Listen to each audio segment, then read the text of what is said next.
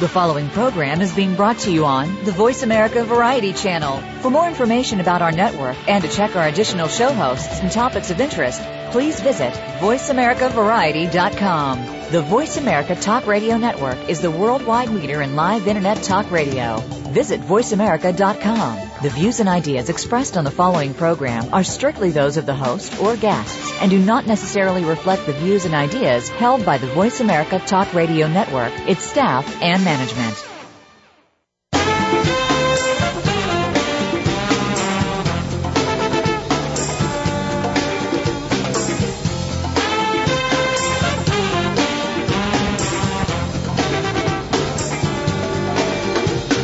Archaeology is often viewed as a fascinating, eclectic, yet ultimately quaint pursuit. This program explores archaeology from the perspective of professionals who demonstrate that in the 21st century, archaeology and its subdisciplines may hold the key not only to our past, but to our present and future. Welcome to Indiana Jones, Myth, Reality, and 21st Century Archaeology with your host, Dr. Joseph Schuldenrein. Spend the next hour exploring where we came from and where we're headed with a leading researcher and practitioner in the field. Now, here is Dr. Schuldenrein. Good afternoon or evening, depending on your time zone, and welcome. I'd like to thank the Variety Channel of the Voice America Network for the opportunity to discuss the many facets of archaeological practice and research in the 21st century. I'm your host, Joe Schuldenrein, and I'm an archaeologist. That is by, that is not my segue into any kind of a 12 step program confessional, but just my way of saying that for better or for worse, I'll be your host and guide for this journey into the past. Archaeology means many things to many people. What it is not is about dinosaurs. So if you're tuning in to find out about how dinosaurs ruled the world, you've tuned into the wrong place. That's another Spielberg movie. Archaeology is to some degree about that cool looking dude with the beat up fedora, and we will discuss that momentarily.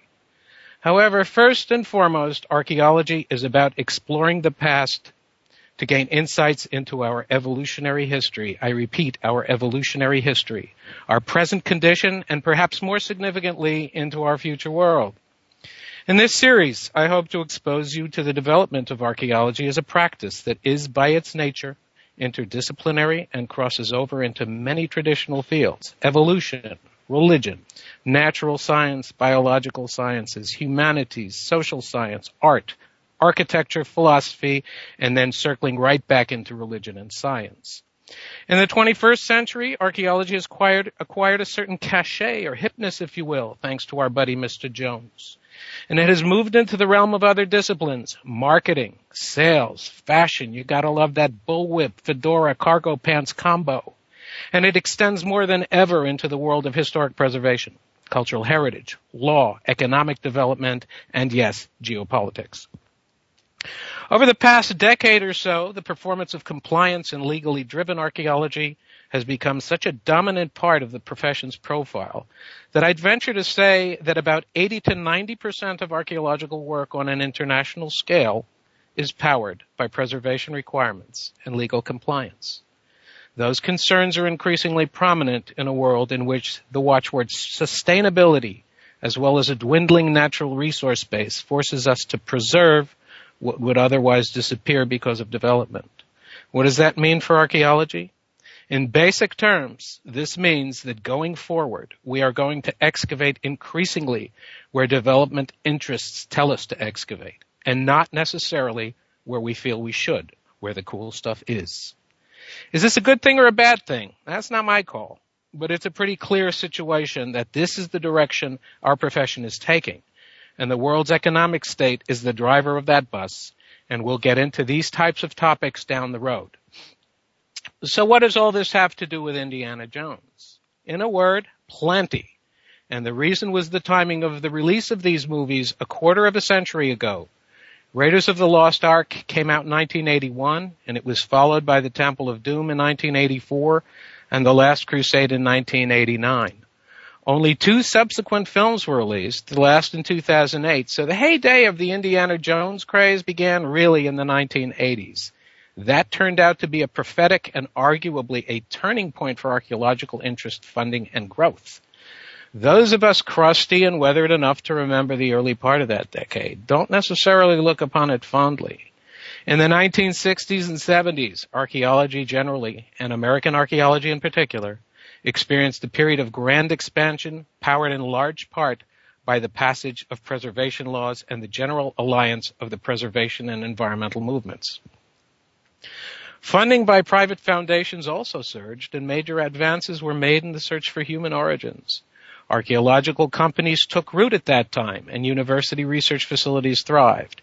In the 1980s, the incoming administration decided that the brakes had to be put on the regulatory processes.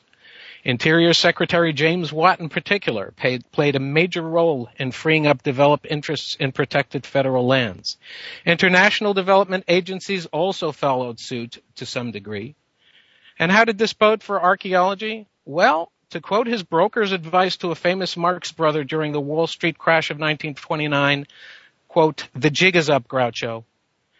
And the assault on archaeology during the 1980s was very, very real with that incoming administration, and I won't say which, but do the math and the initials are RR, there were several high profile media exposés that painted the profession in a less than favorable light. Perhaps the most glaring example was a piece on 60 Minutes in which Barbara Walters examined excavations at the site of the New Melones Dam in California and ranted and railed about the huge expansion expenditure of funds on that project. One and a half million dollars. Yes, serious money at the time. But this was a multi-year project. Then one of our colleagues found out that this was her yearly salary, and we flirted with the idea of writing a letter of complaint and did nothing. And then along came Indy, and while it's not fair to say that the archaeological climate changed overnight, it became clear that an awareness of this profession catapulted and captivated the international public like nothing had since the days of Boris Karloff and the famous Egyptian mummy, mummy movies of the 1930s. But here, on a much grander scale because of the power of commercialism and marketing. As my guest Dr. Eric Cline will explain in the upcoming segment, the ethos of Indiana Jones remains pervasive. And I would submit that many young professional archaeologists would be stretching the truth if they didn't admit to themselves that much of the motivation to pursue this career did not stem from an Indy related inspiration. As a sidebar, I would note that interest in archaeology seems to follow parallel trends of tough economic times, glossy movies, and action heroes. Are we looking at a major surge in interest in archaeology these days? Well, I'm not sure. The immediate reaction to the newfound surge of popularity within the archaeological community was, believe it or not, very mixed. Our image per se as archaeologists is sometimes is somewhat variable, I suppose. But even Indy notes in the Young Indiana Jones Chronicles that, quote, 70% of all archaeology is done in the library, end quote. And I can safely recommend to some of our colleagues to this, di- to this day, fellas, please, you need to get out more. In any case, archaeologists, like professionals in many other fields, are very possessive of, possessive of their craft. Newfound popular imagery notwithstanding, Many still felt at that time that the Indy phenomenon was an invasion of their turf to some degree, that it distorted the practice of archaeology to a somewhat larger degree, and most important, that it promoted a certain wanton license to dig on the part of adventurers and citizens who were so disposed, both for financial gain and sheer adventure.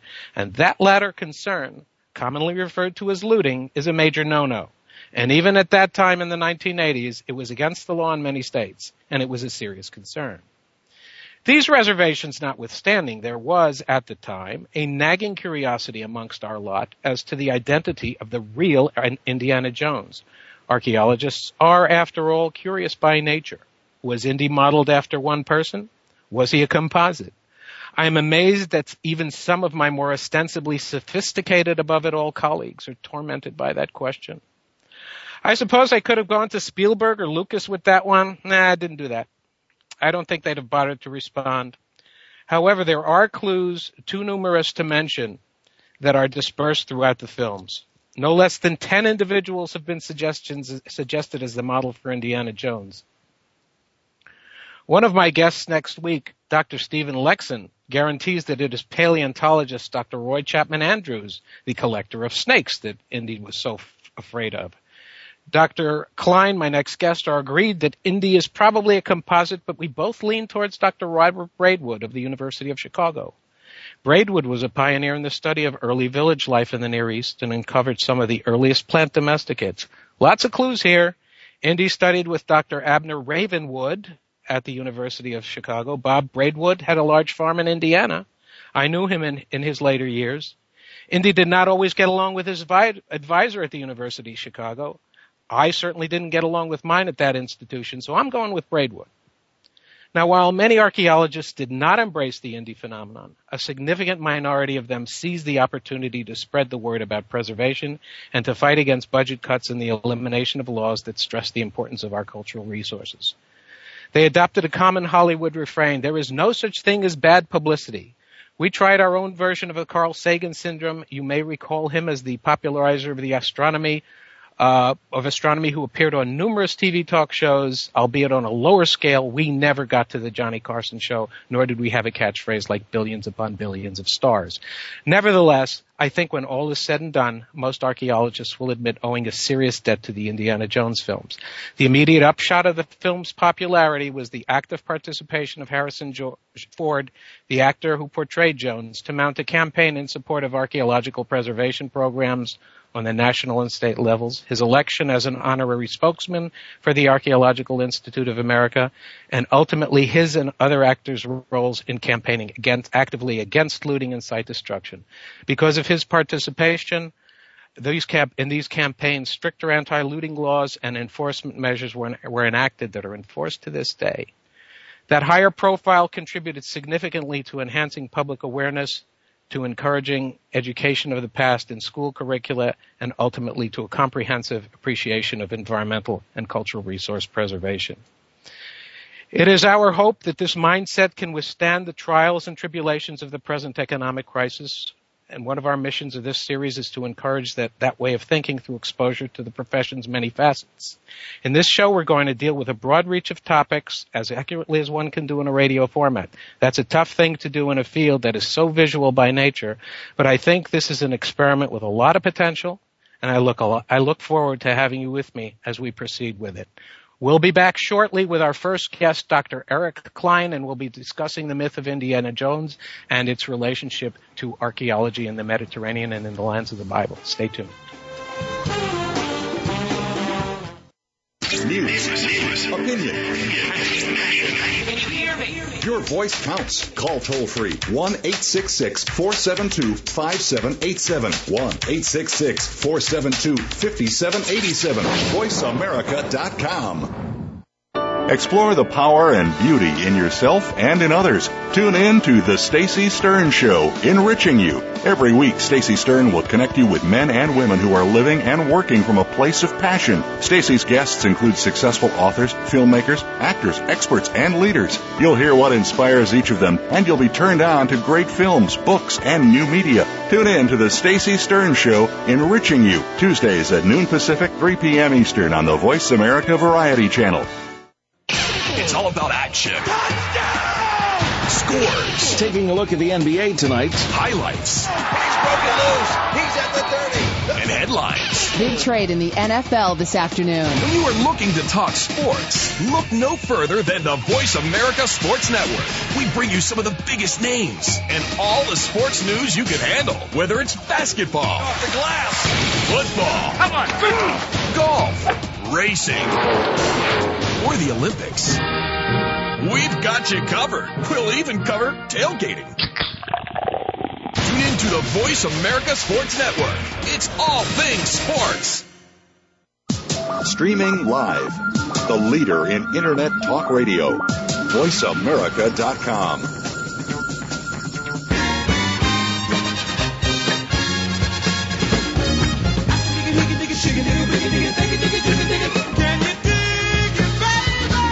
listening to Indiana Jones, Myth, Reality, and 21st Century Archaeology with Dr. Joseph Schuldenrein. To be a part of our discussion today, please call 1-866-472-5788. That's 1-866-472-5788. Or send an email to joseph.schuldenrein at gra-geoarc.com. Now, back to the program.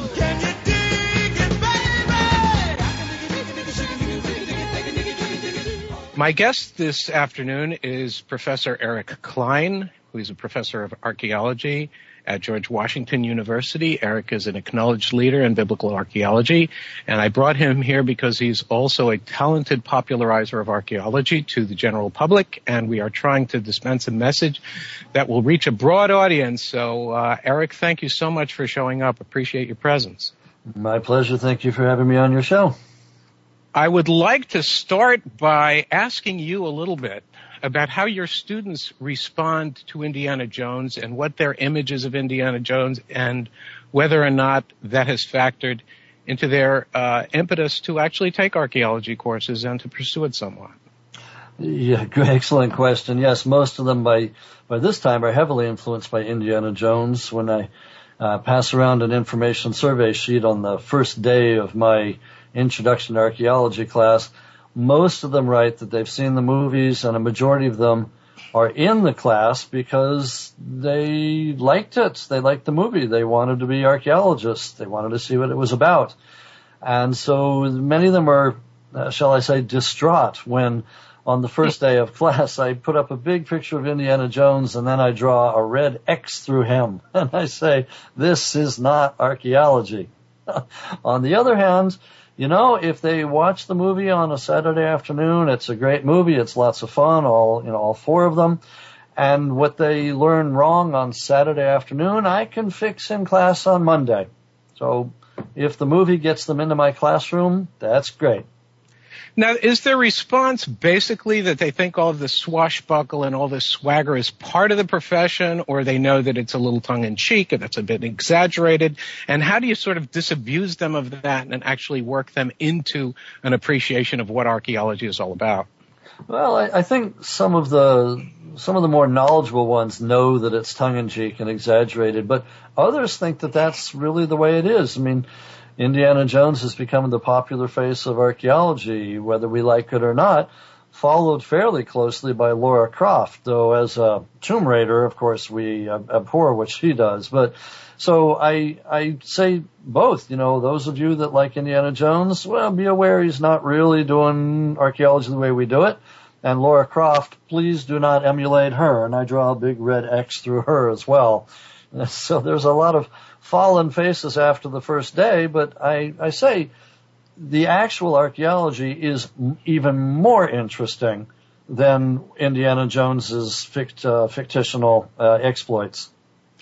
And they begin to appreciate that at certain point. However, I'm sure that they also are wondering about the actual archaeological adventures. For example, Raiders of the Lost Ark, the pursuit of the Ark of the Covenant, that has always been sort of a famous pinpointing kind of experience for archaeologists. There have been searches underway for the Ark of the Covenant among other biblical features like Noah's Ark and Chariots of the Pharaohs, et cetera, et cetera. Have, have any of those issues come up?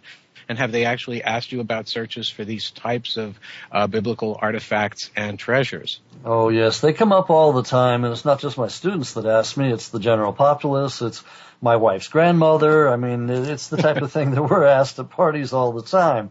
Yeah, and and actually, I take you know the proverbial bull by the horns in both my uh, archaeology class, uh, intro to archaeology, and my biblical archaeology class, where I know that's what they want to talk about, and so I, I intersperse uh, the topics that I want them to learn about. How do you actually excavate? How do you survey for sites? You know, what do you really do in biblical archaeology? With the topics that they want to hear about. So you know, when we're when we're discussing, for example, the time period of the patriarchs of Abraham, Isaac, and Jacob, the second millennium BC, in my archaeology of Israel class, you know, I'll say, okay, now we're talking about this period and I know you've got questions about the patriarchs, so let's address them. And when we get to uh, the time of David and Solomon, for example, I'll say, okay, now some of you are wondering where the Ark of the Covenant is. Well, let's discuss and uh, devote some class time to it. So, you know, these are issues that, that get the students to take the class in the first place, and it does no good to ignore them. So I, I address them, and uh, that way I think we all go away happy. I'm able to teach them what I think is proper biblical archaeology, and they're able to go away with um, trivia that they can use at cocktail parties where they can impress their friends and family. You know, well, the Ark of the Covenant isn't here; it might be here, or you know, this, that, and the other. So, you know, it's a it's a matter of addressing reality with practicality. What are they? Why are they in the class? And why am I teaching the class? And I think there's uh, there's room for compromise. Speaking of the Ark of the Covenant, I was in fact involved in one of those projects way back when I was a graduate student. It was a project that was funded by an amateur. And uh, to make a very long story short, I was able to uh, lead an expedition that um, looked for the ark and under some very false pretenses, a man had had a vision. He thought that a uh, that the Ark of the Covenant was actually buried in one of the caves near the uh, vicinity of where the Dead Sea Scrolls were were uh, discovered, and he had this vision, had hired some people to come out with him and to look for this thing.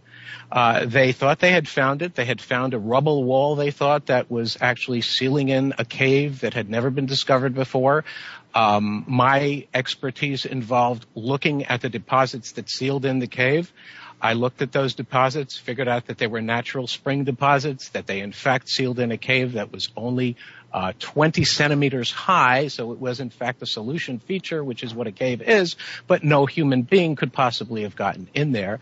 And so I actually had to disabuse this gentleman of the idea that this was the uh, final resting place of the Ark of the Covenant. He was distraught, out about forty, fifty thousand dollars, and I was actually back in my research area where I had to do some additional uh, work for my dissertation. Had a free plane ticket, and did my work. Now, this is not to say that I exploited this particular situation, but it's one of those situations where you sort of are at the interface of professional archaeology and this kind of pseudo archaeology that sometimes gets generated when you're working with folks who have very traditional and orthodox and sometimes even fanatic positions on what biblical archaeology is and how to go about demonstrating it. So I think you're right. I think we do have to disabuse our uh, our uh, students of, of, these sorts of things and uh, sort of let them understand what is real in archaeology and how far it can go and how far the scriptures actually can dictate where archaeology is. So if we might pursue this theme a little bit further, uh, what are your thoughts on the archaeology of the Exodus and the timing and what kind of information we have for that? Well, this all goes basically to the same the same source here, which is is biblical archaeology trying to prove the Bible or not? Uh, and and it's not actually. Biblical archaeology is completely separate from whether or not the uh, the events and people and places in the Bible are true or not. Biblical archaeology is really trying to examine the the people and the places in the biblical lands during the time that the stories took place. But, you know, we're not trying to determine if the Exodus took place or not. We're not trying to actually find the Ark of the Covenant. We're not trying to determine where Noah's Ark is. Those are all things that the general public is looking for. And in fact, um, in terms of disabusing my students, it's also something that uh, matters a great deal to me is educating the public where almost every year somebody announces that they've either found Noah's Ark or they're going out looking for it or they've found the Ark of the Covenant or they're looking for it or they know where the Exodus took place.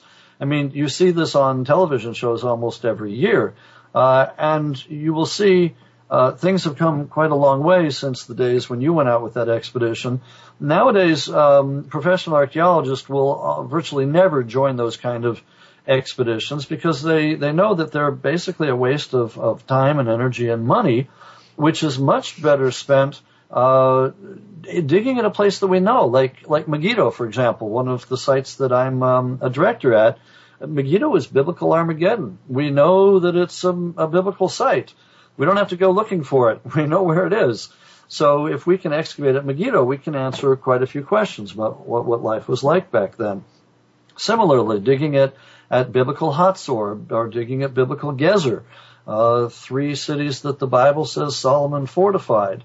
I mean, you don't have to mount an expedition to Mount Ararat in order to try and do biblical archaeology. It's an awful lot easier and cheaper if you just call up your local um, university and ask if you can get involved in a real archaeological uh, excavation you might not find the Exodus, but then, you know, you might actually find some interesting things that'll wind up in a museum.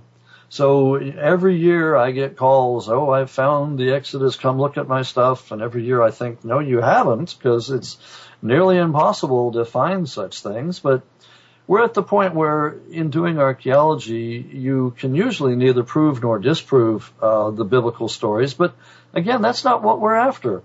We're after trying to recreate life back then to figure out what life was like and the times of David and Solomon and the time of Jesus. We're actually out trying to figure out what the people were like. We're not usually on wild goose chases like uh, Indiana Jones would be.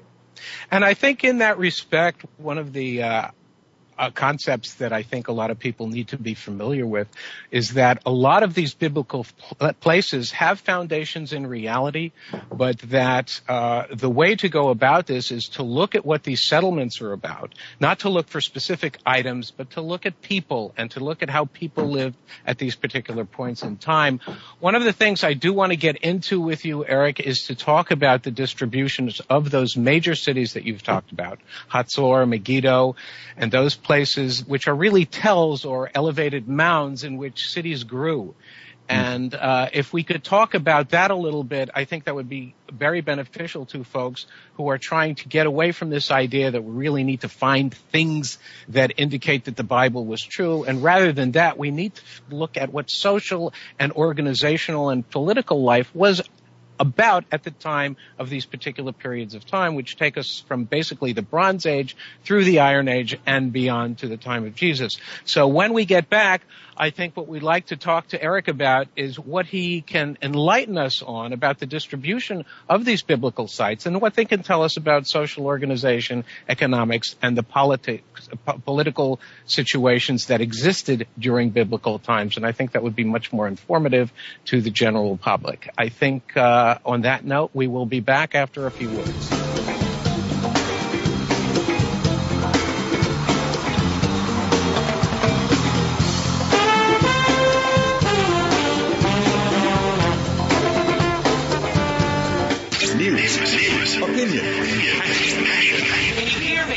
Voice counts. Call toll free 1 866 472 5787. 1 866 472 5787. VoiceAmerica.com. To perform at your maximum potential, you need to have all aspects of your life working properly. On Mind, Brain, and Body, Dr. Michael John Kell will bring you honest, open discussions concerning your physical, mental, and financial health. If you're ready to find purpose and meaning in your life, tune in to Mind, Brain, and Body every Friday at 8 a.m. Pacific. Mind, Brain, and Body on Voice America Health and Wellness. Radio dedicated to your health, wealth, wisdom, and purpose. Be sure to friend us on Facebook. You can do it right now. Visit facebook.com forward slash voice America or search for us at keyword voice America. It's kids and cars. If you could get behind the wheel of your favorite hot car, where would you take it? Join your hosts, who are both car enthusiasts, as they take you inside, on the road, and past the pits with your favorite concept cars. This is your chance to burn rubber and leave the others behind in the dust. Tune in to Kids and Cars, Thursdays at 1 p.m. Pacific Time, 4 p.m. Eastern Time, on the Voice America Kids channel. If you miss the show, you might as well be stuck in the garage.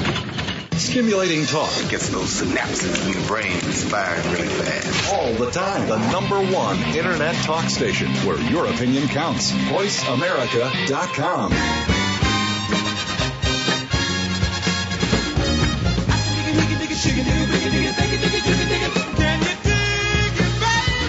You're listening to Indiana Jones, Myth, Reality, and 21st Century Archaeology with Dr. Joseph Schuldenrein. To be a part of our discussion today, please call 1-866-472-5788. That's 1-866-472-5788. Or send an email to joseph.schuldenrein at gra-geoarc.com. Now, back to the program.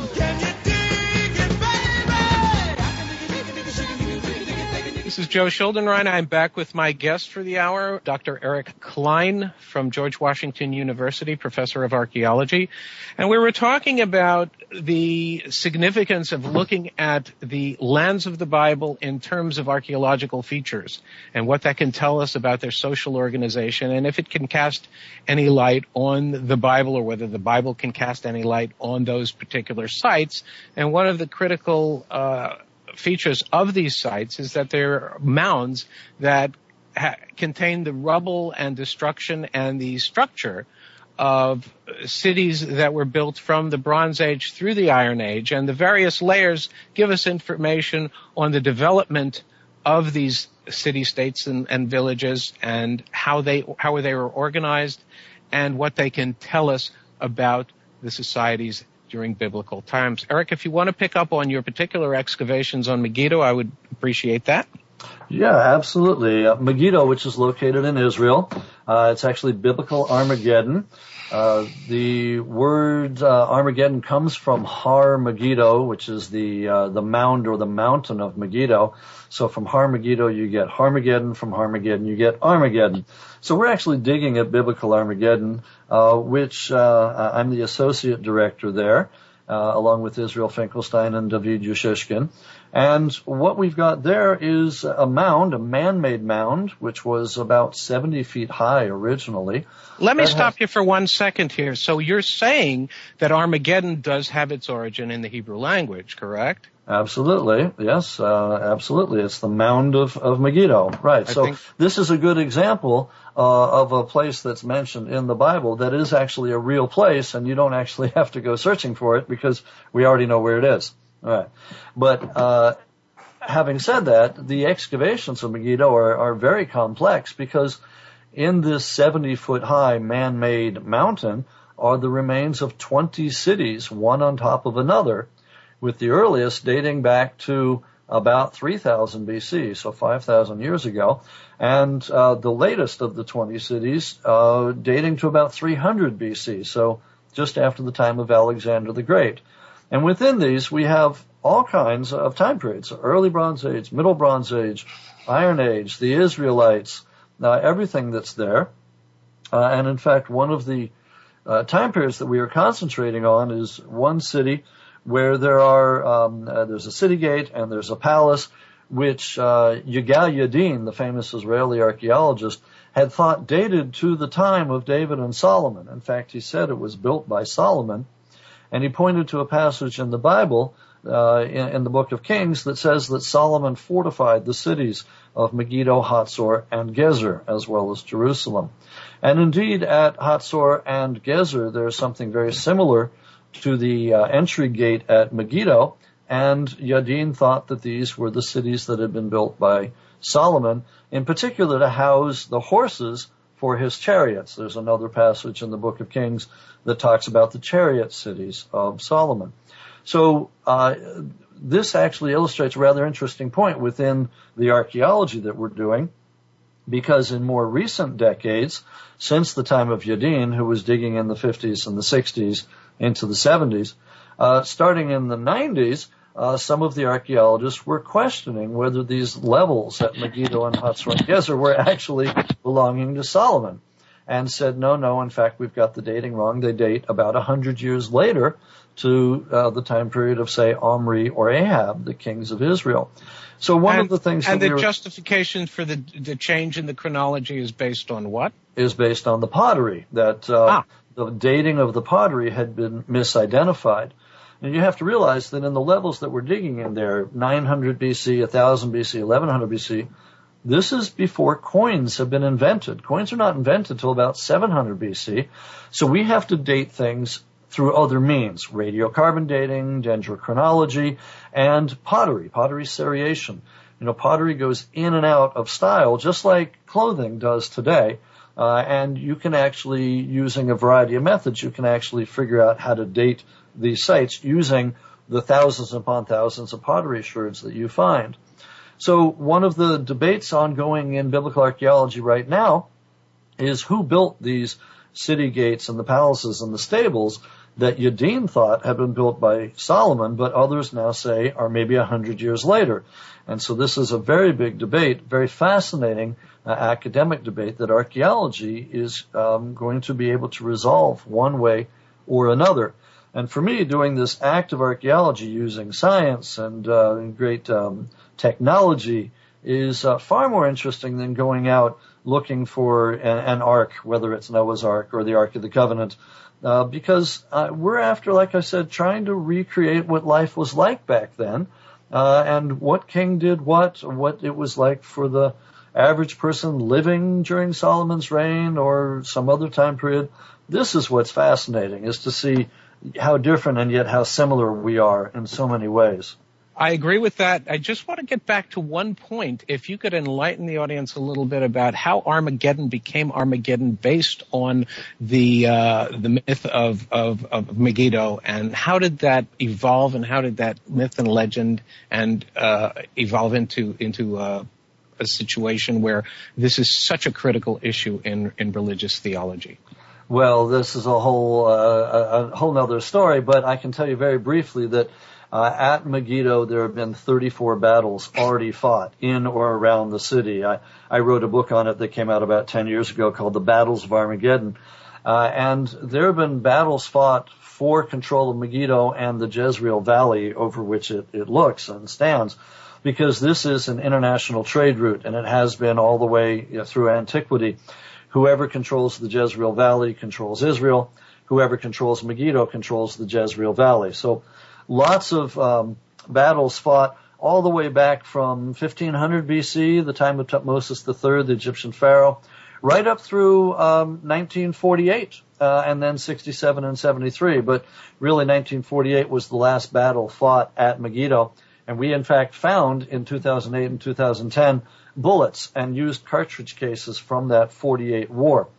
But where it really comes from is the book of Revelation, and John saying that the uh, forces will gather uh, in the place that in Hebrew is called Armageddon for the penultimate battle of good versus evil.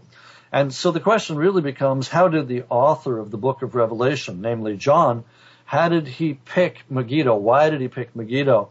Uh, he could have picked uh, Jerusalem, but he's saving that for the final battle. He could have picked Rome, which would have been more likely.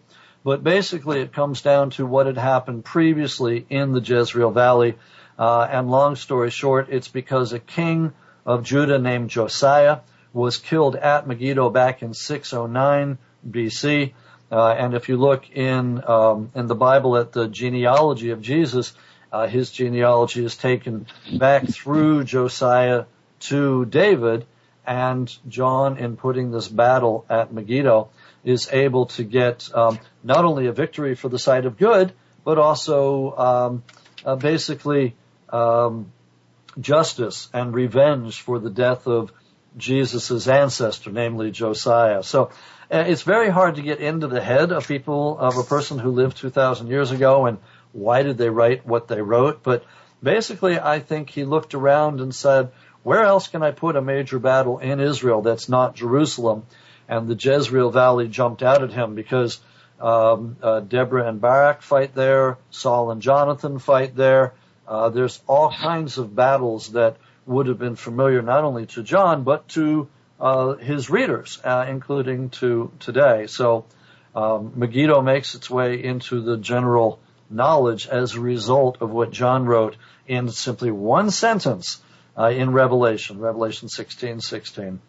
And this legend lives on and on and on and gets expanded and expanded upon ad infinitum. Right. That's very, very intriguing. Uh, let's move on then to other parts of the Mediterranean basin, which clearly were very, very closely associated with the emergence of Western civilization. Let's move on to Greece and your, some of your work in that area, if you would talk about that a little bit. Well, we get somewhat the, the same situation. There's a number of sites uh, in Turkey, for example, that have relations with Greece, where we also have man-made mounds. Uh, for example, the city of Troy, where the Trojan War is supposed to have taken place, that has been excavated uh, for more than a hundred years, and it's got nine cities, one on top of another. Right? Megiddo's got 20 cities buried. Uh, Troy has nine cities buried. And there we've got the question, well, we've got a couple questions, but for example, did the Trojan War actually take place? This is, um, uh, you know, a question that has not yet been resolved. And if it did take place, then which of the nine cities at Troy uh, is the one that that uh, Homer talks about? That uh, Hector and Achilles fought, that Agamemnon was there, the Troy that Helen was taken to. And again, there's no sign at Troy saying Helen was here. And in fact, there's no sign that says it was actually Troy. The later Greeks and Romans thought it was, but um, we actually have no real proof that we're actually digging in the right place. So there again, it's a fascinating problem for the archaeologist. But even leaving aside the whole question of, of the Trojan War, uh, you've got just very interesting nine cities, one on top of another, uh, at Troy or Hissarlik, with uh, the modern name for the site, which go from early Bronze Age all the way down through the Roman period. Now, other sites, for example, in Greece, are not built one on top of another. Uh, when when they uh, rebuild, they they sometimes simply rebuild the same place, or they move next door. And we have that uh, more often in the New World, for example. Here in North America, uh, the, the, people, when they're rebuilding, would simply build nearby. They wouldn't build right on top. So, you know, we do have the mound builders and such, but these man-made mounds, these tells, are really found over in the old world, in Turkey, in Israel, in Syria, in Jordan, in Iran and Iraq.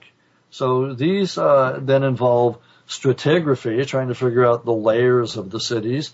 Uh, and to my mind, it's um, absolutely fascinating because you're doing hard physical labor with picks and shovels. You know, we don't use dental tools and such or toothbrushes unless we find a skeleton. Usually you're trying to move tons of earth at a time, uh, all, all day from 5 a.m. to 1 p.m. And then in the afternoon, you're trying to figure out what you found. So you're using your mind and then in the evening you're relaxing. So it's the the best of all possible worlds: physical, intellectual, social. It's uh, like summer camp for adults, but for six weeks. And if you want to go on one of these digs, why we're we're digging at Megiddo this summer, and just just let us know. We'll take um, uh, pretty much anybody from age 18 to 120 uh, that's in good physical shape. If you always wanted to dig, come dig on a real site and come dig with us at Megiddo this summer. And on that note, I would like to thank Eric Cline for joining us in this very informative segment on uh, mythology and the Bible and what really archaeology is all about. And uh, we appreciate your participation, Eric, and we will be back shortly to present a final segment and discuss the significance of these discussions. Thank you. My pleasure. Thank you.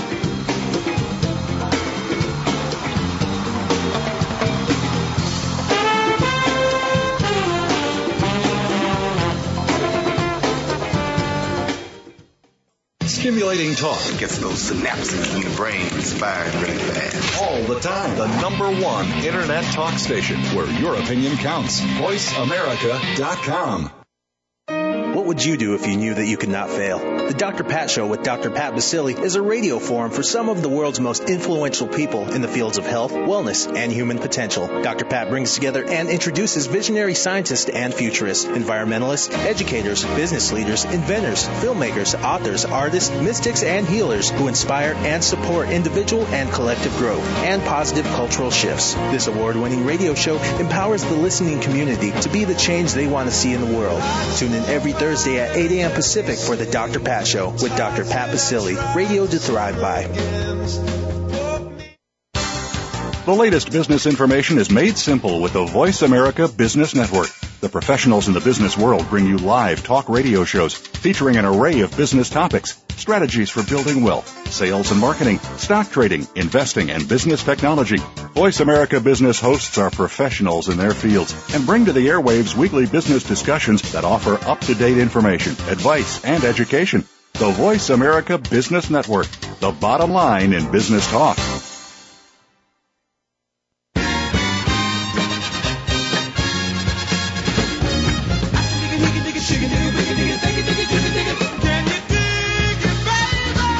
Listening to Indiana Jones, Myth, Reality, and 21st Century Archaeology with Dr. Joseph Schuldenrein. To be a part of our discussion today, please call 1-866-472-5788. That's 1-866-472-5788. Or send an email to joseph.schuldenrein at gra-geoarc.com. Now, back to the program. We're back. Uh, I would like to again express my appreciation to Dr. Eric Cline for his insightful comments on the significance of archaeology in explaining biblical legends and stories. I think we come away with a greater appreciation of the subtle connection between material fact and oral and written traditions. The message here, I think, is that many places named in the Bible are real, but that the events that took place there may have been embellished or emerged in light of evolving religious, social, and political traditions and realities. And secondly, let's probably not be obsessed with reconciling the written accounts with the archaeological inv- events in a strict sense. Let's let's just keep that in the back of our head. We have gotten in this respect a few emails, and uh, I would like to go through a couple of them just to get uh, a general fla- give you a general flavor of what kind of comment we are getting.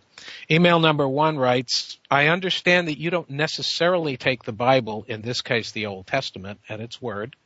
However, my belief is that some, if not all of these events are real. How would you go about explaining something like Noah's flood? Well, that's a very, very interesting and provocative question. As Eric discussed, these biblical tells are city states contain layers upon layers of dirt called archaeological strata or horizons. These are divided and sorted out by the types of artifacts within, within them, and they're divided on the basis of age and dated through a variety of different types of indicators, for example, pottery and radiocarbon, again, as Eric indicated. So that, for example, many Near Eastern tells show continuous or semi-continuous occupation since the Bronze Age, approximately 3,500 years BC. Very often, however, these cultural horizons, which are rich in artifacts, are separated from each other by what we call natural horizons, or deposits that are devoid of cultural materials. In that case, we may have evidence that that a geological agency, most commonly water, wind, or slope action or erosion, has laid down the horizon which has no or minimal evidence for former occupation or cultural activity.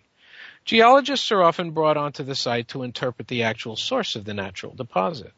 The geologist can look at the deposit and determine from its structure and other properties what the probable source of that deposit is. Was it water? Was it wind? Or was it slope activity?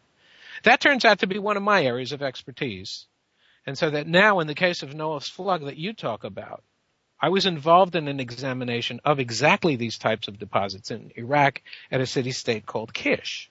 Kish was one of the most important city-states of the Mesopotamian culture, and it occupied a floodplain setting uh, along the Tigris and Euphrates river system.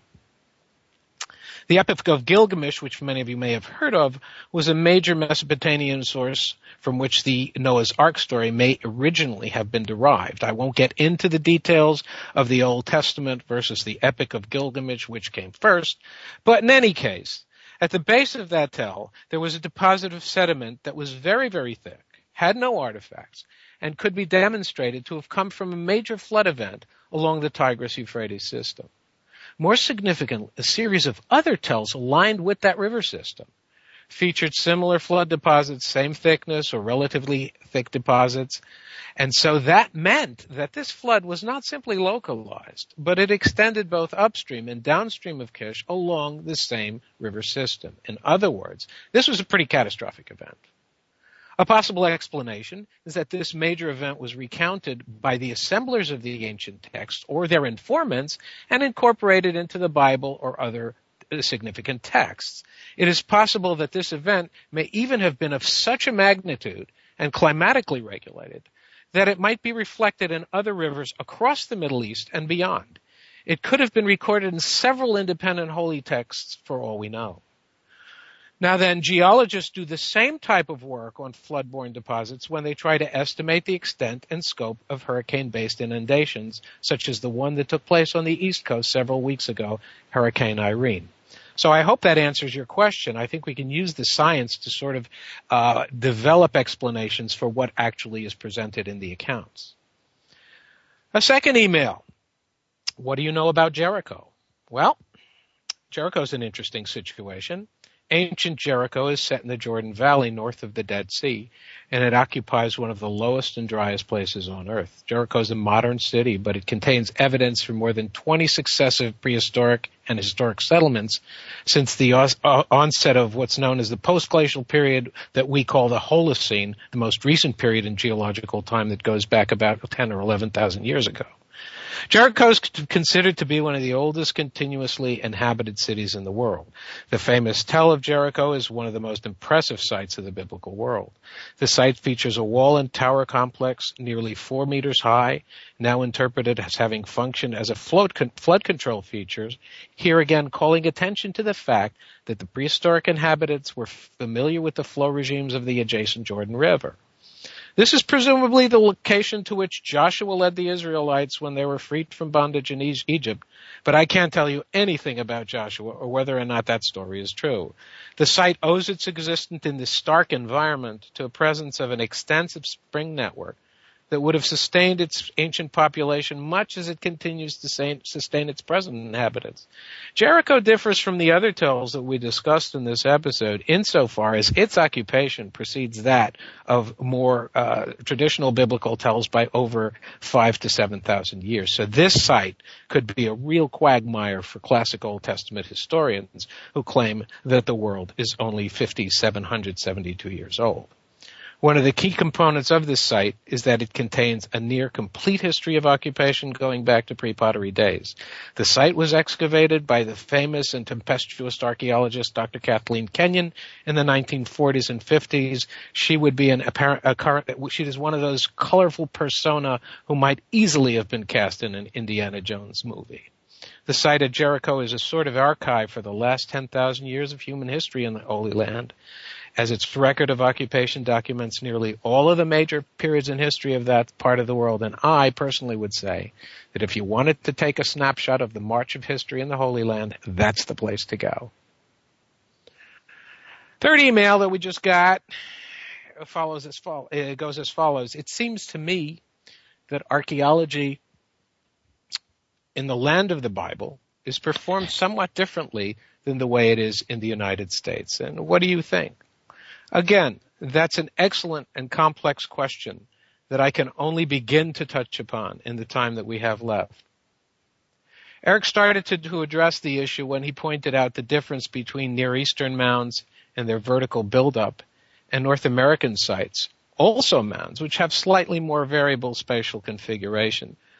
I would add that to that that until relatively recently, and I would qualify this since uh, I have to admit that I'm not an expert in biblical archaeology per se.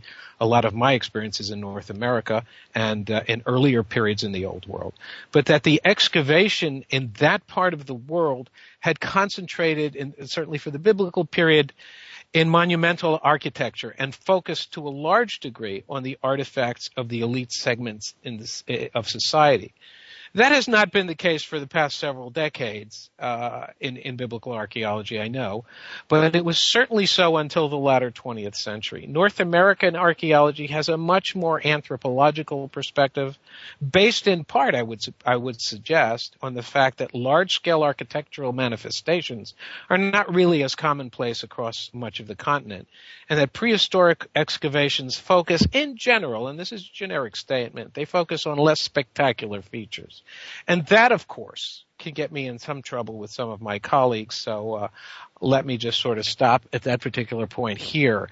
However, this is an appropriate segue uh, for previewing uh, next week's episode, where we are going to distress the we're going to stress the uh, archaeology of some of the more spectacular sites in North America, specifically the prehistory and archaeology of the American Southwests. Our guests are going to be Dr. Stephen Lekson of the University of Colorado, who has written extensively on uh, recent social organization phenomena in the American Southwest, and Mr. Cory Breternitz of the archaeological company Paleo West, West Company, based in Phoenix, Arizona. He has done extensive excavations in that part of the world and will provide a practical uh, insight into how these sites are actually done. Until then, thanks so much for listening. And remember that your understanding of the past is a guide to a more promising tomorrow. See you next time. Thanks again for tuning in to Indiana Jones Myth, Reality, and 21st Century Archaeology with Dr. Joseph Schuldenrein. Please join us for another unique journey into the past next Wednesday at 3 p.m. Pacific Time, 6 p.m. Eastern Time on the Voice America Variety Channel. In the meantime, think about the past with an eye towards the future and a better tomorrow.